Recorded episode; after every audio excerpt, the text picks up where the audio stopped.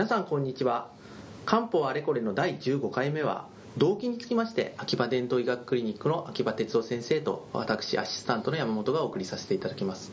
では秋葉先生、動悸につきまして、もちろん生脈ある方ですとか、あとはその他心臓の病気がある方、こういった方は当然その治療は必要だと思うんですが、病院に行って検査をしたけれども何もなかったですとか、検査をして異常はあったけれどもそのままお薬飲む必要はない、様子を見ていて大丈夫という方で、でも動悸がかなり気になって日常生活に影響ある方、結構いらっしゃると思うんですが、まずはその治療を行った上で漢方薬で何か補助をするとしたら、どのようなことがよろしいんでしょうか。そうですね、この動悸については漢方薬は割と得意なんですね、治療は。はい、あの僕は僕私がよく使いますのは大体みっつのグループの薬がありますね。ひとつはサイコカ流骨ボレート、高血圧などの時も出てきます。前回にお話しいただいたサイコカ流骨ボレートですね。はい、それと有名な薬として遮肝増湯というお薬があります。遮肝増湯ですね。はい、これも非常に古い薬で、はい、この動悸には欠かすことのできない薬ですね。はい、それともう一つはよく先生方もご存知の半夏厚朴湯というお薬、このみっつぐらいのお薬は非常に私はよく使います。えー、とサイコカ流骨ボレートと遮肝増湯と半夏厚朴湯、そのみっつはどのように使い分けたらよろしいでしょうか。サイコカ流骨ボレートはもともとストレスに起因する何かこう精神的なあ問題点を抱えている人によく使いますね。ですから最近ではよくうつ病なども使われると思いますけども、あるいは不安神経症ですね。で、特にあの不安神経症などを治療する、その不安感を軽減させることがまず一つできますよね。それとこの薬の中に入っている、えー龍骨とボレーといういわゆる化石動物の骨、あるいはそのボレーというのは牡蠣の殻ですけども、はい、そういうカルシウム化合物がどうもその我々私たちの気持ちを安定的安定させるとともに、はい、動悸を改善してくれるということがまあ推測されているわけですね。うん、でそ, そういうことでまずサイコカ流骨ボレートを使える人、つまり比較的しっかりした胃腸の持ち主で、はい、そんなに冷えもなくて、はい、これは男女ともによく使います。よく例えば不眠などがあるような人にはこういう精神的なちょっとトラブルなどを抱えている人なので、比較的ただ体力はあるというような人によく使うんですね。なるほど。例えばその他ですとパニック症候群ですとか。そうです。パニック症候群で動悸をこうそのパニックのパニックパニックになりなりなる入り口のところや、それからそのなっている最中に強い動悸を訴える方も少なくありませんね。ええ、そういう方には最初から治療薬としてこういうものを使うことはあります。なるほど。では、えー、遮肝増湯、このお薬はどのように使ったらよろしいでしょうか。そうですね、この遮肝増湯というお薬は内容は少し複雑なんですけれども、はい、昔から脈血体、心動悸、はい、つまりこれは、えーしえー、漢字で書いてありますので、脈がまあ血体する、はい、あるいは心臓が動悸を打つ、はい、動悸を自覚する、はい、こういうことをその目標にして使いなさいと昔から言われている薬の一つなんで薬なんですね。でこの薬はですから外来で、えー、ただこれ女性が実はこの状態が起こりやすいんですけども、あの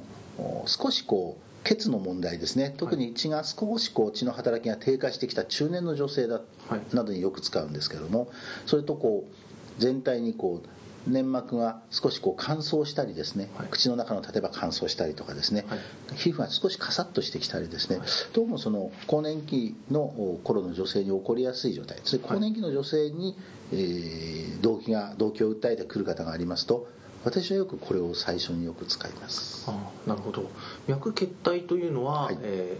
ー、いわゆる不正不正脈のこと。そうですね、まあ、文字通りに取れば不整脈だと思います。ですから不整脈の治療薬にも使えるわけですね。はい、あの最近は特にあの不整脈抗不整脈薬のおあのまあ副作用といいますか、必ずしも不整脈を取ってしまえばいいわけじゃないと、予防は必ずしもいいわけじゃないので、今西洋医学では不整脈の治療というと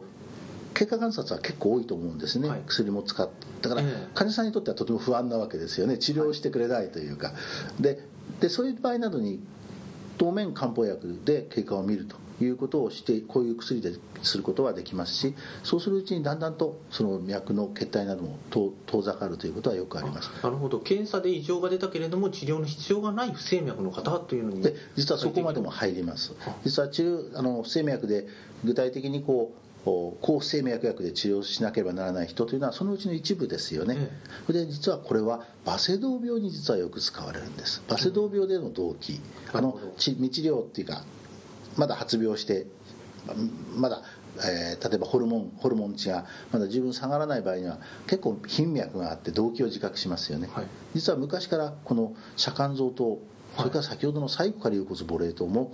はい、バセドウ病の寛解導入に使われる漢方薬の一つなんです。なるほど。バセドウ病の治療としてはまあメルカゾールというのが一般的で、そちらの治療はされた上にやはり漢方というのも追加でかなり効果があると。そうですね、原則はそうですね。ただメルカゾール使えない人も多いですよね、はい、メルカゾールともう一つの薬もなかなかあの副作用のために使えない方も多いので、はい、そういう場合にはやむを得ずこういうもので管理をすることも実はあります。あ、なるほど。ではもう一つの半夏厚朴湯ですね。そうですね。薬はどのような時に使っているんでしょうか。はい、これはあの非常に広くいろんな場合によく使われる薬なんですけれども、喉の辺にどうも喉の辺がさっぱりしなくてですね、はい、なんか痰が絡んでいるようでもあり、なんか息苦しいような感じが常にありまして、はい、しかも喉をいわゆるエヘン虫というかですね、はい、喉をこう 痰, 痰を切りたくなるような動作、こういうものをしばしば思わずやってしまうというようなのが見られる女性のその動機、はい、まあ、男性の動機、こういうものがあるときによく使います。男女問わず使いますね。あ、確かに喉に何か引っかかってる感じで、うんうんうんっていつもやってるけれども実際痰が出ない、そういった方の動機も伴っている場合には半夏厚朴湯という、そうですね。なるほど。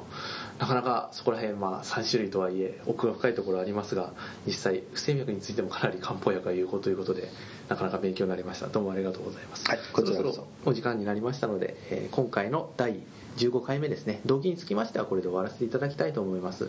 では次、えー、漢方あれこれだいじゅうろっかいは、まあ、近いようなところで心臓の神経症、それにつきまして漢方ではどのように治療するかということを秋葉先生に再度教えていただきたいと思います。よろしくお願いいたします。本日はどうもありがとうございました。こちらこそどうもありがとうございました。